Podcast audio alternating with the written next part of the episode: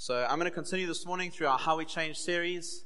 This is a series that we started at the beginning of the year because we wanted to figure out how we as Christians, pursuing Jesus, pursuing being discipled by him, pursuing becoming more Christ-like, how do we actually get there and how do we change? So that's why we are doing this series called How We Change. In the first part of the series, what we did is we focused on everything that God does in shaping us to be more like Jesus. We spoke about God's love for us. We spoke about the Holy Spirit's role in our lives, about how we can abide in God and how we can fix our gaze on him in order to figure out what we need to become, how we need to become more Christ-like. And the second part, Grant started it last week, the second part of our series, we're going to be focusing on our role in how we change. So first was what God does and how we change, how we become more Christ-like, and now it's actually our role and our part and how we figure out how we change and be transformed into the image of Jesus and be a disciple of him. So this morning we're going to be talking about the community, which is the church, which is the context, and how we change as Christians, as disciples of Jesus Christ.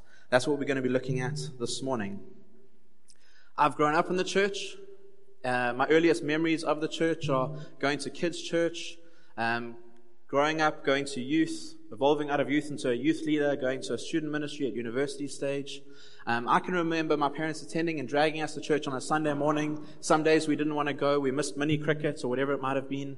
And other moments I remember going to a midweek church meeting in somebody's home where it wasn't a big church context. It was a home group or a group of people meeting together, eating together, opening up the Bible together, praying for one another, encouraging one another.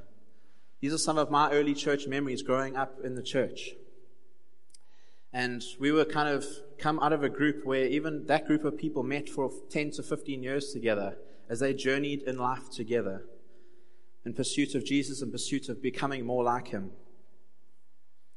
But all through my experiences of church and my lens of every single age as I grew up, as I experienced different things, I was always surrounded by the same group of people, by the same group of people going through the same stage life of me, experiencing Jesus in a very similar way. And don't get me wrong, growing up in the church was an incredible privilege. I was able to see young kids grow up, learn instruments, and become worship leaders. I was able to see how people shared their lives together, how they actually asked Jesus to come and help them in certain situations as they shared their sins and their struggles, and they grew and matured into something that resembles Jesus. I saw people grow up and mature in a larger church context. But growing up in the church, my parents being leaders in the church, I often felt like I was seen as John and Glenn's son, which is both an honor, but also a hindrance. It was a hindrance to me because I had an insecurity of that's how people in the church saw me. You're John and Glenn Cole's son. You're not Brendan. So when I got out of high school, went into a life group or a home group, and I joined a group of people who were completely different to me. I was young. I was single. And all the other people in the group, there was a newly married couple slightly older than I was. There was another couple slightly older than them with two young kids. There was another much older couple with very strange kids in their group. And then there was a much older couple who had kids, but they'd already left home. And we were kind of this group of people who were meeting together in an incredible couple's home who had three kids. They were in their early 40s, and they were just amazing people. So I joined this group because of the leaders, not necessarily the people in the group. So I learnt a lot. I felt I felt very out of my depth because no one in the group was very similar to me. What was amazing is actually I learnt more about Jesus being in this life group or this home group than I ever did in my previous years growing up in the church. Because in this life group, I saw people share their lives with one another. In this group, I began to see how actually we celebrated milestones, we celebrated highs and lows of different things that happened in people's lives. People were honest about what they were going through, what Jesus was speaking to them about. People were honest about actually the struggles that they were going through, and we prayed for one another, we encouraged one another. And I began to see Jesus' community being lived out in this life group of people who are completely different to who I was. What was amazing to me is that the hosts couple of this group loved each and every single person, no matter how different they were to the next.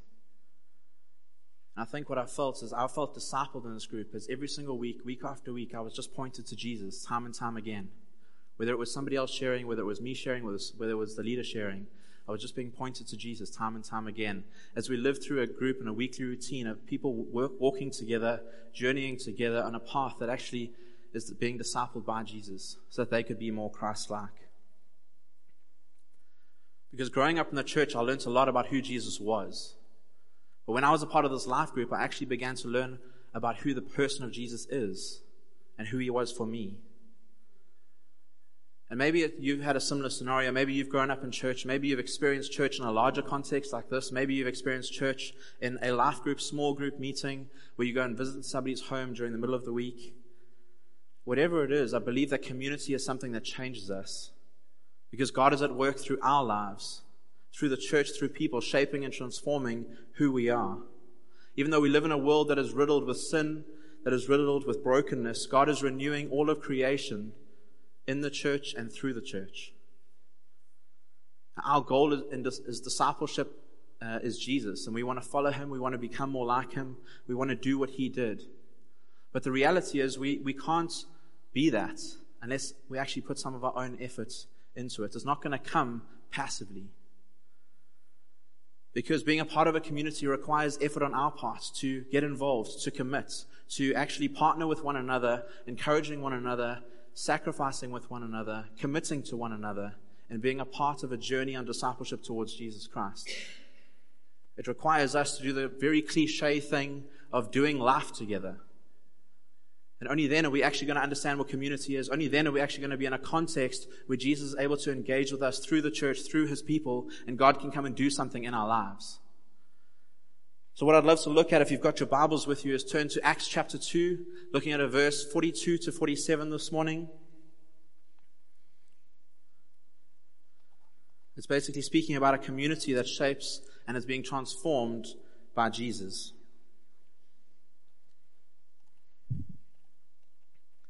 It says this, "And they devoted themselves to the apostles' teaching and the fellowship, to the breaking of bread and the prayers. And awe came upon every soul. And many wonders and signs were being done through the apostles. And all who believed were together and had things in common. And they were selling their possessions and belongings and distributing the proceeds to all as any had need. And day by day, attending the temple together and breaking bread in their homes, they received their food with glad and generous hearts, praising God and having favor with all the people. And the Lord added to their number day by day those who were being saved." And what we can see here in this community is that they are devoted to one another. It says they were devoted to one another. They were committed to one another and in practicing the disciplines and the practicing the ways of Jesus together. It says they were devoted to the apostles' teaching and to fellowship, the breaking of bread and the prayers. So they were devoted to one another, they were committed to each other, and they're devoted to each other in terms of practicing the ways of Jesus. And if we're honest, in today's modern age, we live in a society that has been labeled the pencil society, because we have a sense of FOMO, this fear of missing out, of maybe something better that could come along. But we can actually just pencil in things to our diary because it'll be easy to erase them and write something else in. We've been labeled the Velcro generation because we can very easily attach ourselves to something and remove ourselves away from something when we don't like it, and we can run away. But actually, this culture is built on the false reality that we can have this perception of commitment and community, but it's not true and authentic community. Because a true and authentic community requires commitment that is long-term, that is not pencil generation, that is not Velcro society. It calls for us to focus our time, our energy, and our resources into being committed to one another. But the reality of committing to community is hard. Loving people is hard. It takes time. It takes effort. It requires trust to build with one another. Often we feel like we want to be a part of a community, but we also want to have it with an easy access. When it's convenient for us, we don't want to have to commit to something. Rather, when we're not busy, we can just attend a situation. We can pop into life group. We can pop into church. We can commit to something when it's convenient for us. But we can see that the church in Acts chapter 2 is devoted to one another. They are committed. There are people who are committed and not just convenient. Without commitments, the church that we see in Acts chapter 2 is not possible. I love in verse 46 where it says, "And day by day attending the temple together and breaking bread in their homes." It's talking about two different situations. One where they came regularly to attend church together, to hear the teachings of the apostles, to see God come and do incredible things in a large corporate context. But there's also this reality of they take out of that context and they go into a midweek meeting like we do here at Harbor City, We call it life groups. That's how we facilitate small groups meeting in homes all around the city. And they broke bread in their homes together. They shared meals together. They consistently spend time together week after week, day after day. And as they did that, they began to form deep, meaningful friendships with one another. I think we've got to question ourselves and say, do we prioritize friendship? Do we prioritize spending time with people? Do we prioritize actually committing to a weekly schedule and routine of attending church together as well as life group and connecting with people, whether it be playing sports together, exercising, having a cup of coffee, or inviting somebody to our homes? Are we intentionally building our lives and being committed and devoted to one another as a community? I think the reality is that we can't say that we attend church and are committed if we come once a month and we just like our Instagram page. That's not consistent commitment. And you heard earlier, Keegan said, we're a people who love Jesus, we love people, and we love food.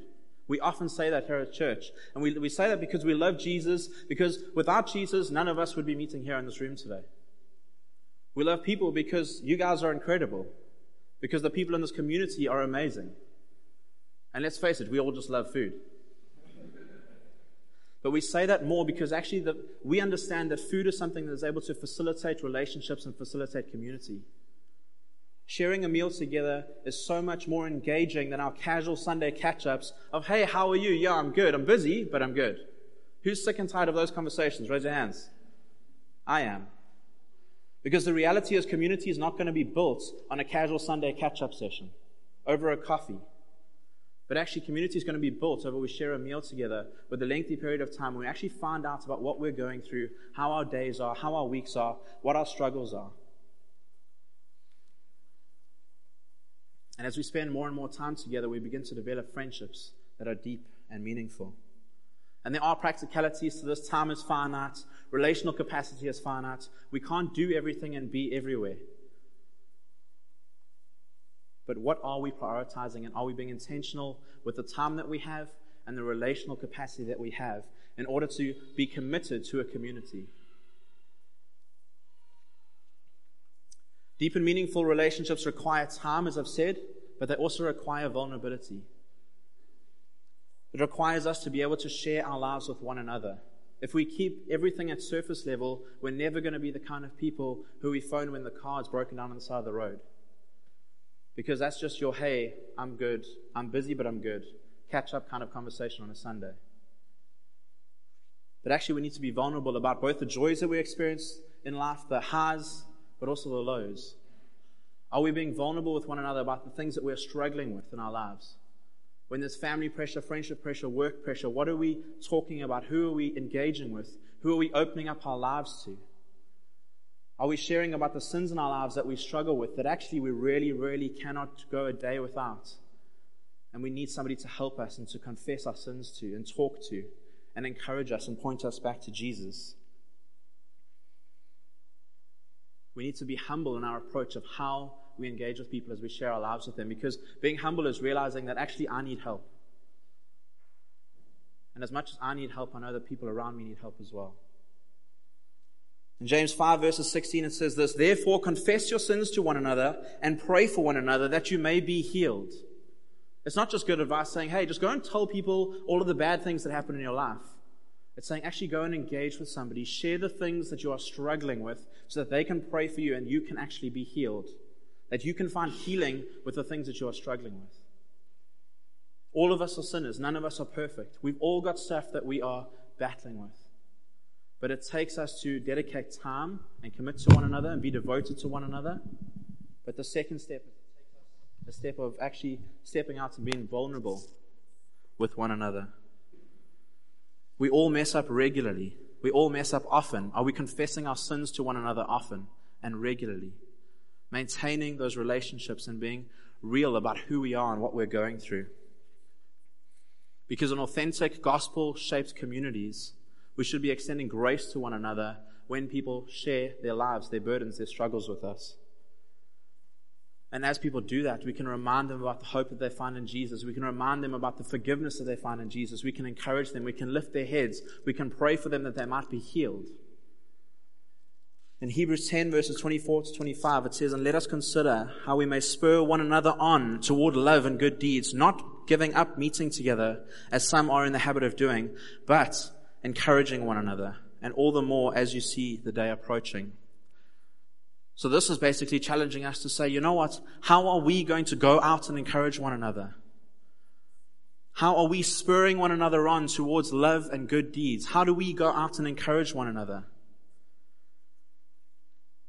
Because actually when we're humble about our struggles, when we're vulnerable about the things that we're going through, we can find a community of people who encourages us, who loves us, who actually has the grace enough to listen to what we're going through. We ran a life group a couple of years ago. We used to meet in our house in Winmore Road, just behind DPHS.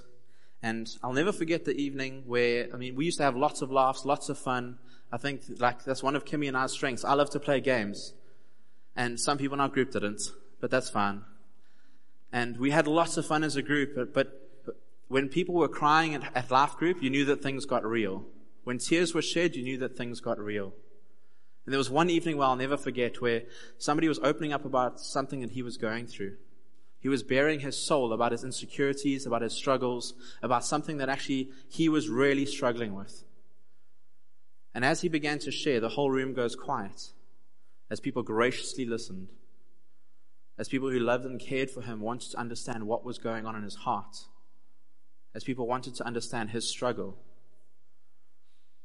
And as he began to unravel the story about some of his insecurities, some of the things that he was walking through, the struggles that he was having, he broke the tension in the room by looking to the ceiling and he said, "It's not crying if the tears don't leak out." And I think there's this bravado inside some of us that sometimes we don't want to be vulnerable. He was, and it was such a beautiful moment. And as the tension broke, we just gathered around him, we laid hands on him, we prayed for him, and we encouraged him. And as an incredible moment, actually, as he just shared his heart, that actually the group of people around him just loved him graciously, encouraged him, and pointed him to Jesus. That's what these two scriptures are calling us to do in community. Actually, how are we loving and encouraging each other and pointing each other to Jesus? Because we want to be discipled to Jesus. We want to be created the image of Christ. How are we changing ourselves in community to become more Christ-like? Not only in communities are we able to be vulnerable and share our lives together and encourage one another. I think the thing I love about community is people are able to point out our blind spots, point out the things in our lives that are actually not okay, the things that are a bit sinful, that maybe we have no idea what we're doing, that we are involved in. So in this same life group, one Tuesday evening, I made a really silly comment, and it deeply offended somebody. So Wednesday morning, I got a phone call from that person. It's a phone call that was incredibly uncomfortable, but one that was massively necessary for us as friends and for the group to actually have. This person who was offended by something that I had said very, very graciously explained their side of the situation to me. I was shocked by how stupid my comment was, by how massively I had offended them.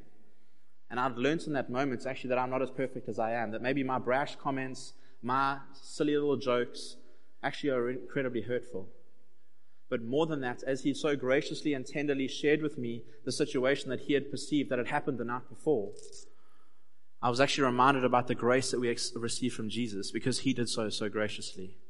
In our engagements, in our discussion about the way that I had offended him, he had all rights to come back at me even worse, to actually come back at me with a comment, to remind me about some of the things that I had said or what I had done. But instead, he so graciously just said, "Listen, you hurt me. This is what you said and how you said it. And, that's not okay." I was reminded about the grace that Jesus shows each and every single one of us. It was an amazing moment in our life group, in our community. A couple weeks go past. Wednesday morning comes. I see his name phoning me again. I suddenly think, oh no, what did I say last night? Please no, did I offend him again? I haven't learned from my mistake. Are we going to have another one of those awkward conversations? So that's what's going through my brain. And he proceeds to tell me about how when they left Life Group the night before, he and his wife had a conversation about one of the two of the blind spots in his life that he hasn't been able to see. And he began to ask me to speak into his life and just say, "Listen, we had this discussion. I just want to get another perspective. Can you help me? Can you actually engage with me? can you come and tell me some of the things that I need to change in order to become more like Jesus? This thing is massively annoying. I so apologize that it keeps dropping down. And I was amazed at his humility and being able to ask that somebody actually might be able to give him perspective. And I was honored that he had asked me to do so. And we sat down and we had a coffee. But I think it's just amazing to see that actually in groups, if we look at Proverbs 27 verse 17, it says this, it says, iron sharpens iron and one man sharpens another. And in Proverbs 27 verse 6, it says, faithful are the wounds of a friend, profuse are the kisses of an enemy. That actually as we engage in community, as we engage in groups, we're able to help each other see things that maybe are stumbling blocks in order for us to become more like Jesus. That actually in our journey towards being more Christ-like, that people can help us remove obstacles that stop us from getting there. As we engage with one another, as we may offend and forgive one another, as actually we live lives together, that actually we can help and encourage one another to be more Christ-like. And if I had to go back to Hebrews 10, it says, let us consider how we spur one another on toward love and good deed, not giving up meeting together, as some are in the habit of doing. You see, when I offended this person in our life group, he very could have easily run away, left the group, left the church, never come back. Because that's the easy option. That's the Velcro option. That's the pencil generation. That actually it's not about commitment. It's about me, myself. How do I get out of this quickly in order to preserve self? But he came back and had a phone call that wasn't easy, that was difficult to engage. It was confrontational, but it was done so in love and grace and truth. We had a second conversation that was incredibly helpful for him because he wasn't in the habit of running away. Are we committing to our communities, whether it be our life groups, whether it be our churches, that actually when things get difficult, are we committing to change and grow? Because that's what Jesus enables us to do in the context of the local church.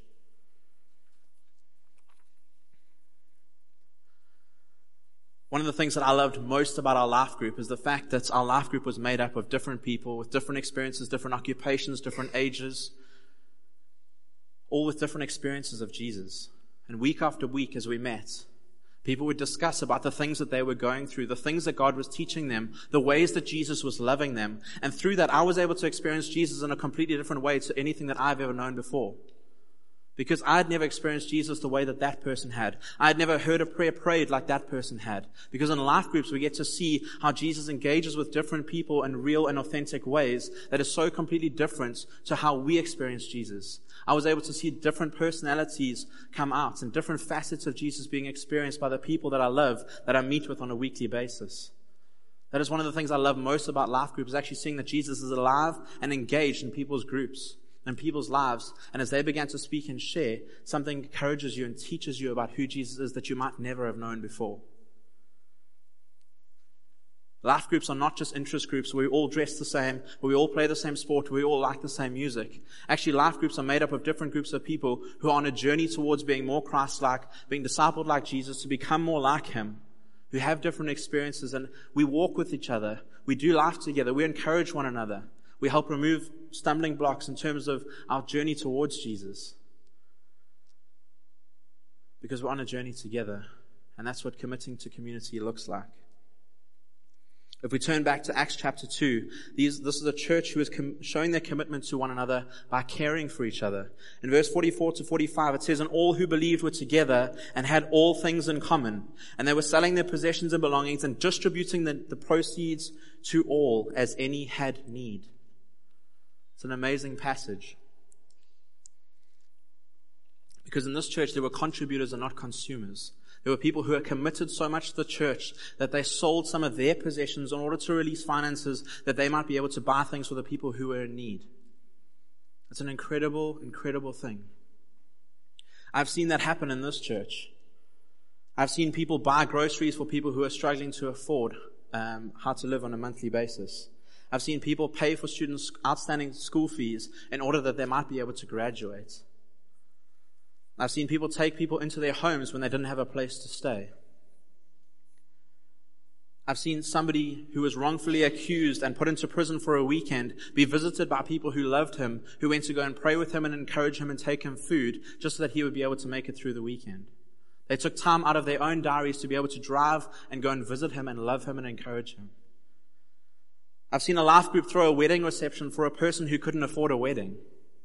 They gave of their own finances to somebody else because they were in need.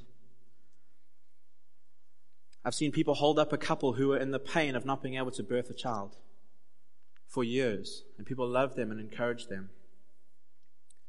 I've seen people meet up with somebody who was on the brink of committing suicide, who came and showed them and reminded them that Jesus loves them and encouraged them and pointed them to Jesus and said, actually, please don't do this.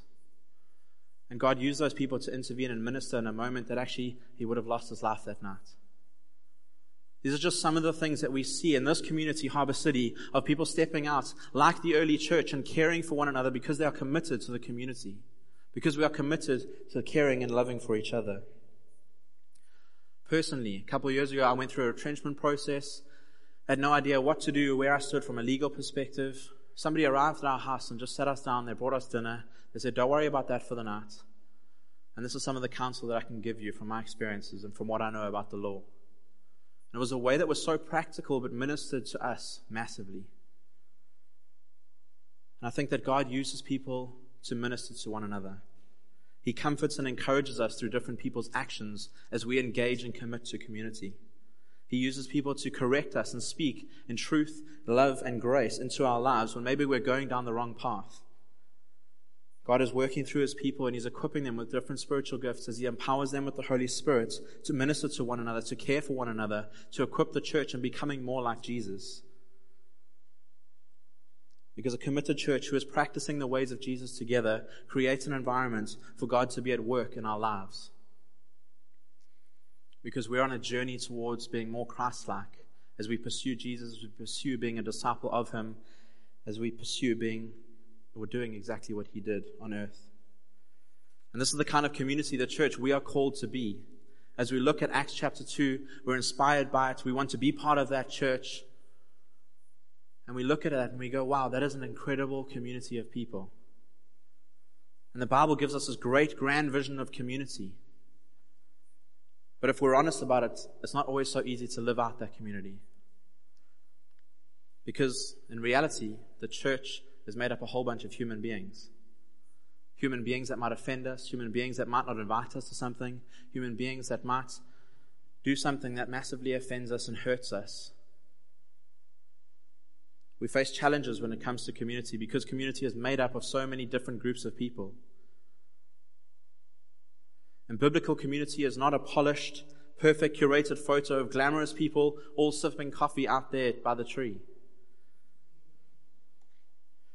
Sometimes the community that we are surrounded by, even though there are people around us, we might still feel completely alone and in pain, but no one knows what's going on inside of our hearts. And unfortunately, the advancements of social media and all the things that we get connected to and that come flying at us in terms of content have unfortunately increased our loneliness that exists in the church today.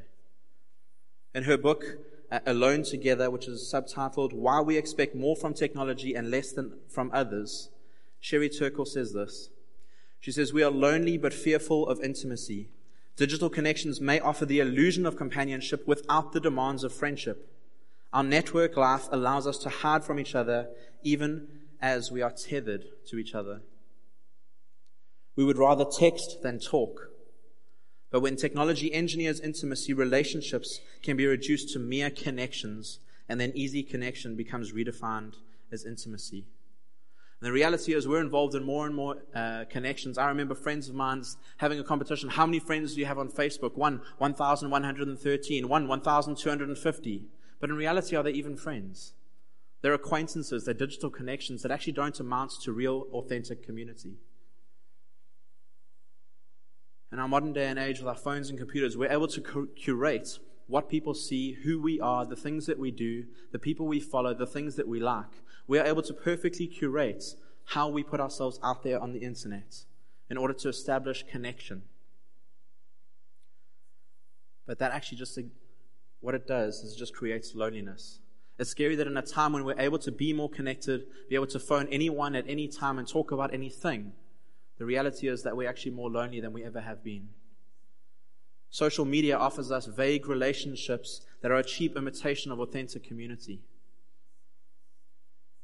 An American survey was done where they found that 1 in 4 people said they are feeling lonely. 1 in 4 people. The UK made a massive move as they have now established a new position within their governments for somebody called the Minister of Loneliness to try and combat the loneliness that exists inside of that country. That is a huge political move as it recognizes the need and desire of its country to actually combat loneliness. Loneliness has a profound impact on our lives. And Mother Teresa, before she passed away, said this. She said, "Loneliness is the leprosy of the modern world." As people isolate themselves, even though they're surrounded by people, they're surrounded by community. Actually, maybe you're feeling lonely. Maybe you're feeling isolated. Maybe you're feeling like nobody actually understands who you are. Maybe because of those things, you've got a view of, actually, I'm happy with me and Jesus. I've got my Bible. I'm happy with my one-on-one relationship with God. I don't need people. Maybe that's you. Maybe that's easier. And if we look back at Genesis chapter 2, verse 18, we see that God was creating different things. We see that He created the world and He said that it was good. We created animals and He said that it was good. He created night and day. He created the waters. He created the land. And after God creates all these things, He said, and it is good. But then God creates man, and He said it is not good that man should be alone. And in this context, we know that God is talking about marriage. He creates Eve for Adam. But in reality, we also see that mankind and humans are hardwired to exist in community because it is not good that man should be alone. In Genesis 1 verse 26, God says this. It said, "Let us make man in our image after our likeness." Because we are a people who are made in God's image. We are a people made in God's likeness. God exists in community with the Father, the Son, and the Holy Spirit, in Trinity, in constant community. And we were made in His image, hardwired to exist in community. So sometimes we have this view of, actually, it's easier for me to exist by myself. It's just me and my relationship with God, and I'm okay with that. But the reality is that God designed us in a different way to exist in community with other human beings in the church context, in which we would be able to be discipled and made more into the image of Jesus Christ. The community is difficult, it's messy, it's inconvenient, it takes time. It's hard because it involves a diverse group of people from different ages and races and genders, different backgrounds. They live in different places. They earn different amounts of money. They all have different interests and hobbies and different humors. But the thing that unites all of us is actually our shared love of Jesus Christ. And our call to follow Him and be more like Him and be discipled into something of Christ likeness. We need to be committed to the community. We need to be committed to the church. As we look at the life of Jesus, we see that actually we understand what commitment is because He did the truest thing in terms of committing to the cross. He came down from heaven, endured a horrible death, and committed to death on a cross in order that we could be reconciled to Jesus. We can see commitment displayed in the life of Jesus Christ. He ensured that we are both justified in salvation because we can believe in Him and be completely forgiven of our sins, and we can be sanctified as we walk a journey of becoming more like Jesus.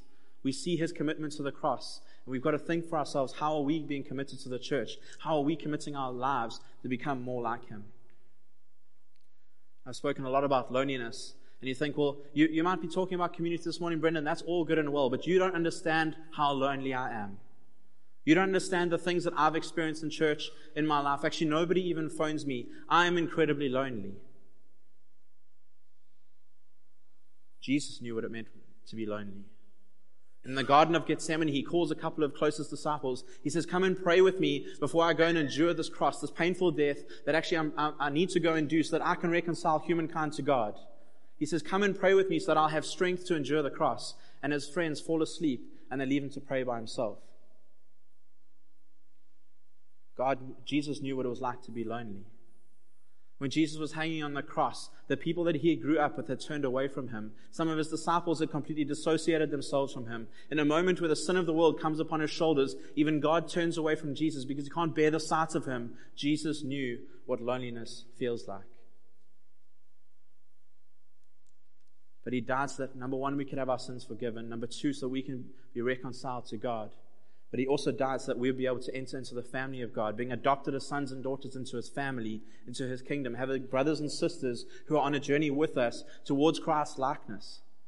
that actually the lonely would be able to be set into families as we endure relationship with people in community, as we commit to one another, as we commit to Jesus and being a disciple of his, so that we would never have to be alone. And the reality is that we live in a world that is not great, that is broken, that is sinful. And the devil has plans to mess with our relationships. He wants to cause disunity among the community of churches. He wants to brew offense and unforgiveness in our hearts that cause us to isolate ourselves and not to be part of a community. He wants us to feel unloved, misunderstood, and unknown. Because he knows that actually when people are in community and they pursue Jesus together, that they are going to be discipled into something of Christ-likeness, into the image of Jesus, that they will be living as Jesus lived, and he tries to undo those things. And because our world is sinful and broken, sometimes our communities and our church communities are not perfect because they're made up of sinful people. And even in church communities, we experience pain, we experience loneliness and isolation, as I've been speaking about. But the reality is that in communities, we're still being shaped and transformed into the image of Jesus. Sometimes it's in learning how to forgive one another, how to receive a comment in grace with a little bit of truth mixed into it that actually begins to shape us and make us look more like Jesus. Because the reality is we need one another, we need community to help us overcome our sins, to encourage us, to be able to point us back to Jesus, to pray for us so that we might gain healing in our lives. Because we as a community need to grow and we need to change in order to become more like Jesus. Please, won't you stand with me?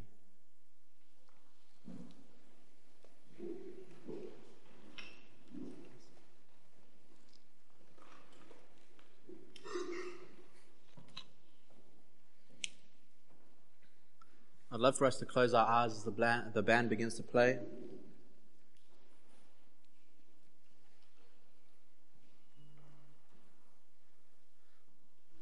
I'd love to think through some of the steps as I've been speaking about community this morning, been speaking about a community who's devoted and committed to one another. Maybe what are some of the steps that we as people need to take in this community of Harbor City in order for us to call it home, in order for us to be more committed, in order for us to open up our lives and share our lives with people as we do life together, as we become vulnerable, as we ask people to actually come and encourage us and point us to Jesus, as we ask people to get involved in our lives, as we ask people to point out things that actually are not great, that are stumbling blocks in our journey towards Jesus. Maybe it's joining a life group. Maybe you've been visiting here for a long time and you don't know anybody. Maybe it's coming and joining us more regularly, not just coming once every 2 or 3 months. Maybe it's inviting some people around to your home or asking somebody out for a cup of coffee. Maybe some of us have been offended by somebody in this church and we need to forgive them and have a conversation with them. Maybe we need to confess our sins and be vulnerable with some people. Maybe for some of us, we need to step up and engage with others. We need to invite them round. We need to sit down and have a conversation. I'd love us all to just close our eyes as we look to God this morning. As we engage with him, Holy Spirit, won't you come and do something in our hearts? Won't you speak to us? Won't you talk to us about the things in our lives that we need to change, that we need to put in place, the effort that we need to take on in our roles in becoming more like you? Jesus, we want to be like you. We want to look like you. We want to be discipled by you. We want to do that in the community of this church, Jesus, in the context that you've placed us, in a space that is safe, in a space that is full of love and of people who love you.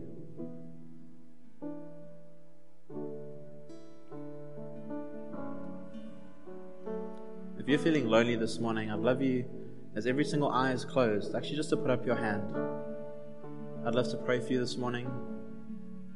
Maybe nobody's phoned you for a while to check how you are. Maybe nobody knows what you're going through.